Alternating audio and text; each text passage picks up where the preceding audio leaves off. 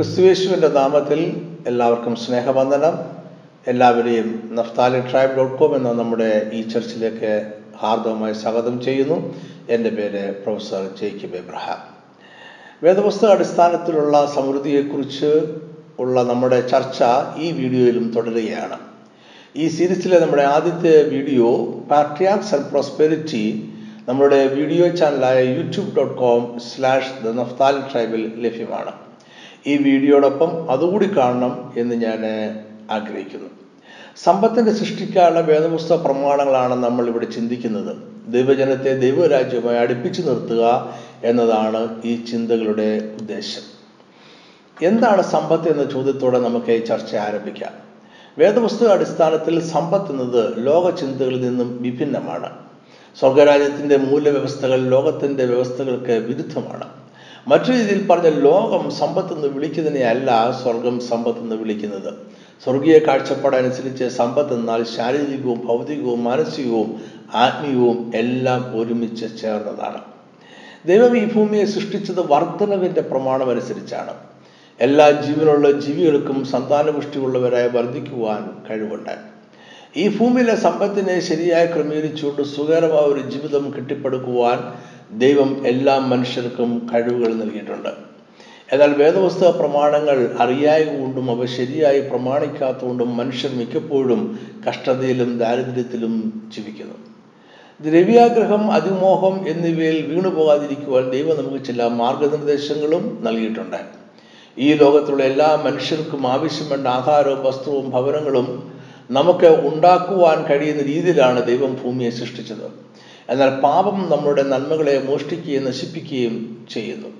അതുകൊണ്ട് അനേകമായിരങ്ങൾ ഈ ഭൂമിയിൽ പട്ടിണിയിലും കൊടും ദാരിദ്ര്യത്തിലും ജീവിക്കുന്നു. ഒരു വശത്തെ ആഹാരസ്ഥാനങ്ങൾ മിച്ചം വന്ന് നശിക്കുമ്പോൾ മറുവശത്ത് ആഹാരത്തിനായി മനുഷ്യൻ കേടുന്നു. ഈ ദുരവസ്ഥയിൽ നിന്നും രക്ഷപ്പെടുവാനുള്ള മാർഗം ദൈവത്തിന്റെ പക്കൽ മാത്രമേ ഉള്ളൂ. നമ്മൾ ജീവിക്കുന്ന ലോകം മുഴുവൻ കൃത്യതയാൽ നിയന്ത്രിക്കപ്പെടുന്നു. ദൈവം സാർവലൗകികമായ ചില പ്രകൃതി നിയമങ്ങളുടെ അടിസ്ഥാനത്തിലാണ് ഈ ഭൂമിയെ സൃഷ്ടിച്ച് ആക്കി വെച്ചിരിക്കുന്നത്.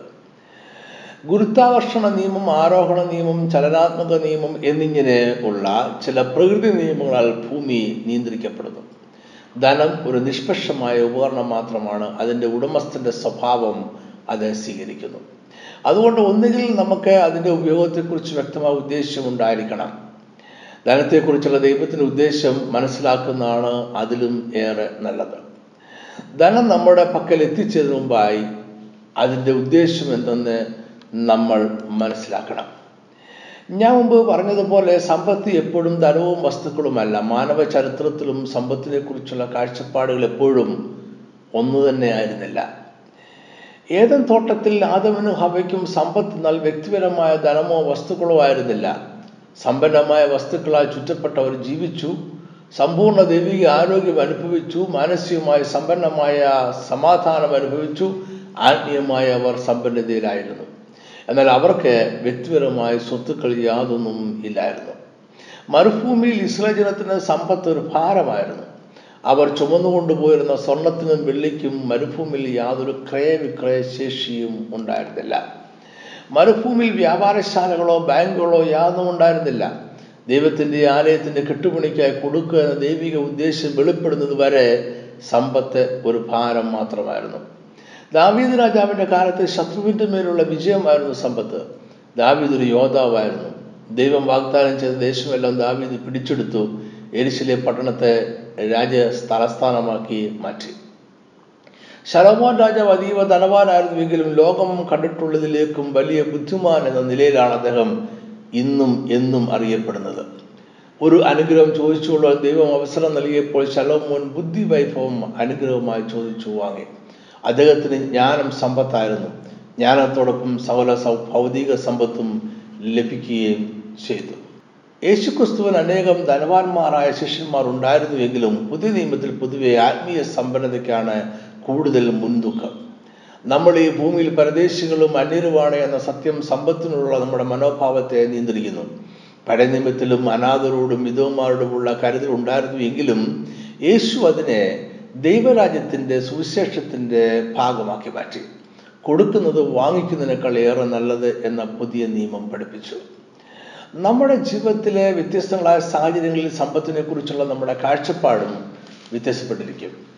ഉദാഹരണത്തിന് സ്കൂൾ ഫീസ് കൊടുക്കുവാൻ പ്രയാസപ്പെടുന്ന സാധുവായ കുട്ടിക്ക് സമ്പത്ത് പണമാണ്. തെരുവിൽ വിശന്ന് അലഞ്ഞു നടക്കുന്ന ഒരു ഭിക്ഷക്കാരന് സമ്പത്ത് ആഹാരമാണ്. രോഗിയായ ഒരുവന് സമ്പത്ത് ആരോഗ്യമാണ്. തിരക്കേറിയ ജീവിതം നയിക്കുന്ന ഒരു വ്യവസായിക്ക് സമ്പത്ത് സമയമാണ്. ഭൗതിക വസ്തുക്കൾ യഥാർത്ഥത്തിൽ ഈ പട്ടികയിൽ ഏറ്റവും താഴെയേ വരും.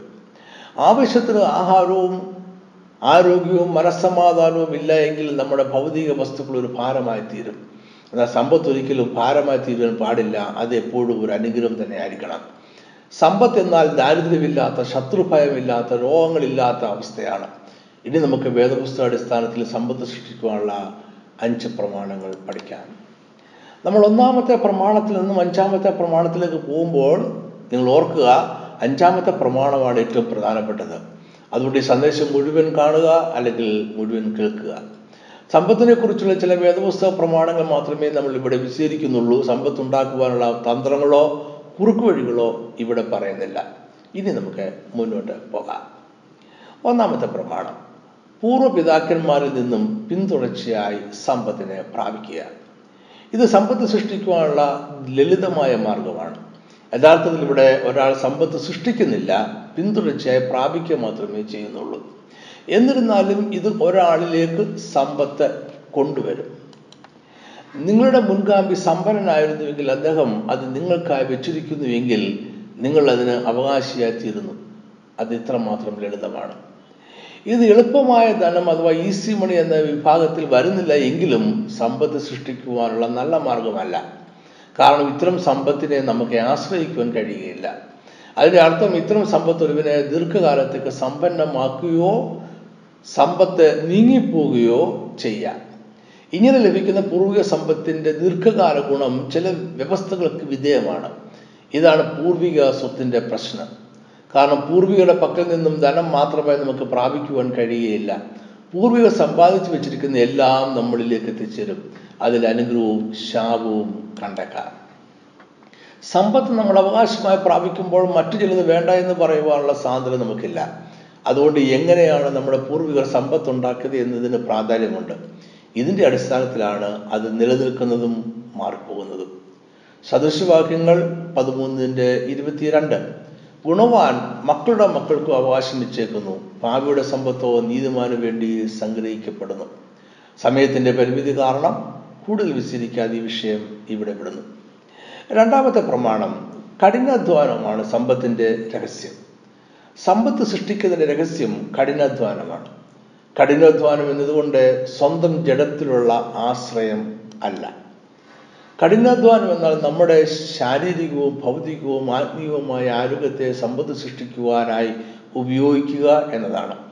ഇത് സമ്പത്ത് സൃഷ്ടിക്കുവാനുള്ള വേദപുസ്തകം പറയുന്ന മാർഗമാണ്. നമ്മൾ മുമ്പ് പറഞ്ഞതുപോലെ ആദമു ഹൗവയും സമ്പത്ത് സൃഷ്ടിച്ചിരുന്നില്ല. ദൈവം അവർക്ക് വേണ്ടി സകല സമ്പത്തും സൃഷ്ടിക്കുകയും അവരെ അതിനെ മധ്യയാക്കുകയുമാണ് ചെയ്തത്. അവർ സമ്പത്തുകളാൽ ചുറ്റപ്പെട്ടിരുന്നു എങ്കിലും യാതൊന്നും നമ്മളെ പോലെ സ്വന്തമാക്കിയിരുന്നില്ല. എന്നാൽ പാപത്തിന് ശേഷം ദൈവം അവരെ തോട്ടത്തിൽ നിന്നും പുറത്താക്കി. അവർ തോട്ടത്തിൽ നിന്നും പുറത്തേക്ക് പോകവേ സമ്പത്തുണ്ടാക്കുവാനുള്ള മാർഗം ദൈവം അവർക്ക് പറഞ്ഞു കൊടുത്തു കഠിനാധ്വാനം ചെയ്യുക എന്നതായിരുന്നു അത്. ഉൽപ്പത്തി മൂന്നിന്റെ ഇരുപത്തി മൂന്ന് അവനെ എടുത്തിരുന്ന നിലത്ത് കൃഷി ചെയ്യേണ്ടതിന് യഹോവയായ ദൈവം അവനെ ഏതൻ തോട്ടത്തിൽ നിന്ന് പുറത്താക്കി. ഈ വാക്യത്തിൽ ഒരു മർമ്മം മറിഞ്ഞിരിക്കുന്നുണ്ട് ദൈവം ആദമിനെ സൃഷ്ടിച്ചത് ഭൂമിയിലെ മണ്ണുകൊണ്ടാണ് ഇപ്പോൾ ഭൂമിയിൽ കഠിനാധ്വാനം ചെയ്യുവാൻ ദൈവം അവനോട് പറയുന്നു. അതായത് ആദവന്റെ ജഡശരീരം ഈ ഭൂമിയിൽ നിന്നും ഉണ്ടായി. അതേ ഭൂമിയിൽ കഠിനമായി അധ്വാനിച്ചു വേണം സമ്പത്ത് സൃഷ്ടിക്കുവാൻ. ആദം സ്വന്തം ജഡത്തോട് മല്ലുപിടിച്ച് സമ്പത്തുണ്ടാക്കണം. നമ്മൾ ഈ ഭൂമിയിൽ ജഡത്തിൽ ജീവിക്കുന്നിടത്തോളം കാലം കഠിനാധ്വാനമല്ലാതെ സമ്പത്ത് സൃഷ്ടിക്കുവാൻ മറ്റൊരു മാർഗവും ഇല്ല. സമ്പത്ത് സൃഷ്ടിക്കുവാൻ ദൈവം നിർദ്ദേശിച്ചിരിക്കുന്ന മാർഗം ഇതാണ്. മനുഷ്യർക്ക് അത് മാറ്റുവാൻ കഴിയുകയില്ല. നമ്മുടെ ശാരീരിക അധ്വാനം കൂടാതെ ഉണ്ടാക്കുന്ന എല്ലാ സമ്പത്തും എളുപ്പമായ ധനം അല്ലെങ്കിൽ ഈസി മണി ആണ്. എളുപ്പമായ ധനം ദൈവിക പദ്ധതിയല്ല. എളുപ്പമായ ധനത്താൽ നമ്മളെ അനുഗ്രഹിക്കുക എന്നത് ദൈവിക പദ്ധതി അല്ല. ഭാഗ്യം എന്നത് ക്രിസ്തീയ വിശ്വാസിയുടെ ആശ്രയമല്ല. ഭാഗ്യം അനിശ്ചിതവും അനർഹവുമാണ്. ദൈവം എല്ലാവിധ ചൂഷണത്തെയും വെറുക്കുന്നു. ചൂഷണത്താലും കൗശലത്താലും ഉണ്ടാക്കുന്ന സമ്പത്ത് എളുപ്പമായ ധനം അഥവാ ഈസി മണിയാണ്. വിയർപ്പാണ് ദൈവത്തിന്റെ അനുഗ്രഹത്തിന്റെ അടയാളം. ആദ്യമിനോട് ദൈവം ആവശ്യപ്പെട്ടത് വിയർപ്പ് കൊണ്ട് ആഹാരം കഴിക്കുവാനാണ്. അഴുക്ക് പുരണ്ടതും പരുവരുത്തതുമായ കരങ്ങൾ നല്ല സമ്പത്തിന്റെ അടയാളമാണ്. ആധുനിക സാമ്പത്തിക ശാസ്ത്രജ്ഞന്മാരും മനുഷ്യ വിഭവശേഷിയാണ് ശരിയായ സമ്പത്ത് എന്ന് സമ്മതിക്കുന്നു. മനുഷ്യ വിഭവശേഷിയുടെ മറ്റൊരു രൂപമാണ് ഭൗതിക സമ്പത്ത്. സദൃശവാക്യങ്ങൾ പന്ത്രണ്ടിന്റെ ഇരുപത്തിയേഴ് മടിയതൊന്നും വേട്ടയാടി പിടിക്കുന്നില്ല ഉത്സാഹമോ മനുഷ്യന് വിലയേറിയ സമ്പത്താകുന്നു. മൂന്നാമത്തെ പ്രമാണം ദീർഘക്ഷമ സമ്പത്തെ സൃഷ്ടിക്കും. മൂന്നാമത്തെ പ്രമാണമായി ഒരു ഉപദേശം നൽകുവാനാണ് ഞാൻ ആഗ്രഹിക്കുന്നത്. ദീർഘക്ഷമ സമ്പത്തിനെ സൃഷ്ടിക്കും. ദീർഘക്ഷമ എന്നാൽ ദീർഘമായി കാത്തിരിക്കുക എന്നാണ്. കഠിനാധ്വാനം ഒരു നിക്ഷേപം പോലെയാണ്. അത് നല്ല ഒരു പ്രതിഫലം നൽകേണ്ടതിനായി സ്വയം അധ്വാനിച്ചുകൊണ്ടേയിരിക്കും. പാകമാകുവാൻ അതിന് സമയം ആവശ്യമുണ്ട്. അതുകൊണ്ട് കഠിനാധ്വാനത്തോടൊപ്പം ദീർഘമായ കാത്തിരിപ്പിനെയും കൂട്ടിച്ചേർത്തിരിക്കുന്നു. സഭാപ്രസംഗി പതിനൊന്നിന്റെ ഒന്ന് നിന്റെ അപ്പത്തെ വെള്ളത്തിൽ മേലേറുക. ഏറിയ നാൾ കഴിഞ്ഞിട്ട് നിനക്കത് തിരിച്ചു കിട്ടും. ദീർഘക്ഷമയ്ക്ക് വലിയ ശക്തിയുണ്ട്. അത് ആരെയും നിരാശരാക്കുന്നില്ല. രണ്ട് പ്രമാണങ്ങളെ ഒന്നിച്ചാക്കി പറഞ്ഞാൽ കഠിനാധ്വാനവും ദീർഘക്ഷമയും വേദപുസ്തകാടിസ്ഥാനത്തുള്ള സമ്പത്ത് സൃഷ്ടിക്കുവാൻ അത്യാവശ്യമാണ്. ഇനി നാലാമത്തെ പ്രമാണം കൊടുക്കുക എന്നത് വർധനവിലുള്ള സ്വർഗീയമായ രീതിയാണ് ആണ്. സമ്പത്തിന്റെ സൃഷ്ടിക്കുള്ള നാലാമത്തെ പ്രമാണം ലോക പ്രമാണങ്ങൾക്ക് വിരുദ്ധമാണ്. കൂട്ടിവെക്കുക എന്നതാണ് സമ്പത്ത് സൃഷ്ടിക്കുവാനുള്ള ലോക പ്രമാണം ലഭിക്കുക എന്നതല്ലാതെ വർധവിന് മറ്റൊരു മാർഗവും ലോകത്തിന് ഇല്ല.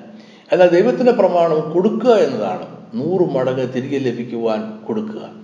അപ്പോ ചില പ്രവൃത്തികൾ ഇരുപതിന്റെ മുപ്പത്തിയഞ്ച് ഇങ്ങനെ പ്രയത്നം ചെയ്ത് പ്രാപ്തിയില്ലാത്തവരെ സഹായിക്കുകയും വാങ്ങുന്നതിനേക്കാൾ കൊടുക്കുന്നത് ഭാഗ്യം എന്ന് കർത്താവായ യേശു തൻ പറഞ്ഞ വാക്ക് ഓർത്തൊഴുകയും വേണ്ടത് എന്ന് ഞാൻ എല്ലാം കൊണ്ടും നിങ്ങൾക്ക് ദൃഷ്ടാന്തം കാണിച്ചിരിക്കുന്നു. ഒരു ലോക മനുഷ്യന് ഇത് യുക്തിരഹിതമായി തോന്നിയേക്കാം. പക്ഷെ ഒരു ആത്മീയനെ ഇത് സത്യമാണ് എന്നറിയാം. താത്വികമായി ഇത് തെളിയിക്കുവാൻ കഴിയുകയില്ല. എന്നാൽ ഇത് സത്യമാണ് എന്ന് അനുഭവിച്ചറിയുവാൻ കഴിയും.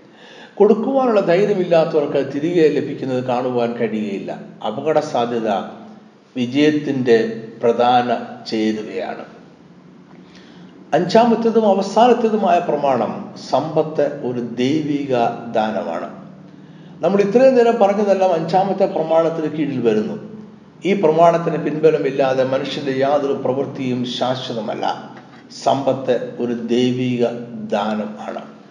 ദൈവം നമുക്ക് ദാനമായി നൽകിയത് മാത്രമേ യഥാർത്ഥ സമ്പത്താകുന്നുള്ളൂ. കാരണം സമ്പത്തിൽ ആരോഗ്യവും സമാധാനവും ഭൗതിക വസ്തുക്കളും ആത്മീയ അനുഗ്രഹങ്ങളും ഉൾപ്പെടുന്നു. അതായത് സമ്പത്ത് അളക്കുന്ന ദൈവരാജ്യത്തിലെ മൂല്യവ്യവസ്ഥ ലോകത്തിന്റെതിനേക്കാൾ വ്യത്യസ്തമാണ്. ദൈവത്തിന്റെ വഴികൾ എപ്പോഴും കാലത്തിനും സംസ്കാരങ്ങൾക്കും അതീതമാണ്. അതുകൊണ്ട് സമ്പത്തിനോടുള്ള നമ്മുടെ മനോഭാവം പ്രധാനപ്പെട്ടതാണ്. നമ്മുടെ ശക്തിയും കഴിവും കൊണ്ട് നമ്മൾ സമ്പത്ത് സൃഷ്ടിക്കുന്നില്ല. ദൈവവുമായ നല്ല ബന്ധമുള്ളവർക്കായുള്ള ദൈവിക ദാനമാണ് സമ്പത്ത്. ദൈവത്തോടുള്ള നല്ല ബന്ധം എന്ന വിഷയത്തെക്കുറിച്ച് കൂടുതൽ അറിയുവാൻ താങ്കൾക്ക് ആഗ്രഹമുണ്ട് എങ്കിൽ ദയവായി YouTube dot com slash the Naphtali tribe എന്ന ഞങ്ങളുടെ വീഡിയോ ചാനൽ സന്ദർശിക്കുക. അവിടെ ക്ലെയിം യുവർ ബ്ലെസ്സിങ്സ് എന്ന വീഡിയോയിൽ ഈ വിഷയം വിശദമായി പറഞ്ഞിട്ടുണ്ട്. എന്നതിനാൽ ഇവിടെ വീണ്ടും അത് ആവർത്തിക്കുന്നില്ല. ഓർക്കുക നമ്മൾ സമ്പത്തിൽ വിശ്വസിക്കുന്നില്ല. ദൈവത്തിലാണ് വിശ്വസിക്കുന്നത്. ദൈവത്തെക്കാൾ അധികമായി മനുഷ്യരെ വിശ്വസിക്കുന്നതും ആശ്രയിക്കുന്നതും വിഡിത്തം ആണ്. സമ്പത്തിനെ ദൈവിക ദാനമായി കാണുവാൻ നമുക്ക് നന്ദിയുള്ള ഒരു മനസ്സ് വേണം. നമ്മുടെ ജഡത്തിന്റെ ബലം കൊണ്ട് മാത്രം സമ്പത്തിനെ വർദ്ധിപ്പിച്ചു എന്ന ചിന്ത അഹംഭാവമാണ്. ഈ അവസരത്തിൽ ദാവീദ് രാജാവിന്റെ കാലത്ത് ഒരു സംഭവം ഞാൻ ഓർക്കുന്നു. ഒരു യോദ്ധാവ് എന്ന നിലയിൽ രക്തഭംഗിരമായ കരങ്ങളുണ്ട് എന്ന കാരണത്താൽ യഹോവയുടെ ആലയം പണിയിൽ നിന്നും ദാവീദിനെ ദൈവം വിലക്കി. ദൈവം ദാവീദിന്റെ മകനായ ശലോമോനെ അടുത്ത രാജാവായി തിരഞ്ഞെടുക്കുകയും ദേവാലയം പണിയുവാൻ അവനെ നിയോഗിക്കുകയും ചെയ്തു. എന്നിരുന്നാലും ദൈവാലയം പണിയുവാൻ ആവശ്യമായതെല്ലാം കൂട്ടിവെക്കുവാൻ ദാവീദ് തീരുമാനിച്ചു. സ്വർണവും വെള്ളിയും മറ്റു വിശേഷ വസ്തുക്കളും ആലയത്തിന്റെ നിർമ്മിതിക്കായി ദാവീദ് സ്വയം നൽകി. അതിനുശേഷം ദാനങ്ങൾ നൽകുവാൻ ജനങ്ങൾക്ക് അവസരം നൽകി. അവരും തങ്ങളുടെ സമ്പത്തിൽ നിന്നും ധാരാളം നൽകി. അപ്പോൾ സമ്പത്തിനെ കുറിച്ചുള്ള ഒരു വലിയ മർമ്മം ദാവീദ് പ്രസ്താവിച്ചു. ഒന്ന് ദിനവൃത്താന്തം ഇരുപത്തി ഒമ്പതാം അധ്യായം പതിനാലും പതിനാറും വാക്യങ്ങൾ. എന്നാൽ ഞങ്ങൾ ഇങ്ങനെ ഇത്ര മനഃപൂർവമായി ദാനം ചെയ്യേണ്ടതിന് പ്രാപ്തരാകുവാൻ ഞാൻ ആർ? എന്റെ ജനവും എന്തുള്ളൂ? സകലവും നിങ്കിൽ നിന്നല്ലോ വരുന്നത്. നിന്റെ കയ്യിൽ നിന്ന് വാങ്ങി ഞങ്ങൾ നിനക്ക് തന്നതേ ഉള്ളൂ ഞങ്ങളുടെ ദൈവമായ ഹോബയെ നിന്റെ വിശുദ്ധനാമത്തിനായി നിനക്കൊരു ആലയം പണിയുവാൻ ഞങ്ങൾ ശേഖരിച്ചിട്ടുള്ള ഈ സംഗ്രഹമെല്ലാം നിന്റെ കയ്യിൽ നിന്നുള്ളത് സകലതും നിനക്കുള്ളതാകുന്നു. സമ്പത്തിൽ ആരോഗ്യം സമാധാനം ഭൗതിക വസ്തുക്കൾ ആത്മീയ അനുഗ്രഹങ്ങൾ എന്നിവ എല്ലാം ഉണ്ടായിരിക്കണം. ദൈവത്തിന് മാത്രമേ ഇത് എല്ലാം ഒരുമിച്ച് നൽകുവാൻ കഴിയൂ. അതുകൊണ്ട് ശരിയായ സമ്പത്ത് എപ്പോഴും ദൈവത്തിന്റെ ദാനം ആയിരിക്കും. ഈ മനോഭാവം നമ്മളിൽ നിലനിർത്തുവാൻ ദൈവിക കൂട്ടായ്മ നമുക്ക് ആവശ്യമുണ്ട്. സങ്കീർത്തനം ഒന്ന് ഒന്നും രണ്ടും വാക്യങ്ങൾ. ദുഷ്ടന്മാരുടെ അറിവിനെ പ്രകാരം നടക്കാതെയും പാപികളുടെ വഴിയിൽ നിൽക്കാതെയും പരിഹാസികളുടെ ഇരിപ്പിടത്തിൽ ഇരിക്കാതെയും യഹോവയുടെ ന്യായപ്രമാണത്തിൽ സന്തോഷിച്ച ന്യായപ്രമാണത്തെ രാപ്പകൾ ധ്യാനിക്കുന്നവൻ ഭാഗ്യവാൻ.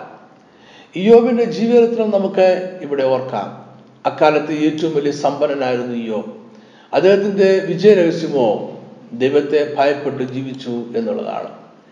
ദൈവം അതിൽ പ്രീതിപ്പെട്ടു. അവന്റെ കൈവേലകളെ അനുഗ്രഹിക്കുകയും അവന്റെ സമ്പത്തിനെ കാക്കുകയും ചെയ്തു.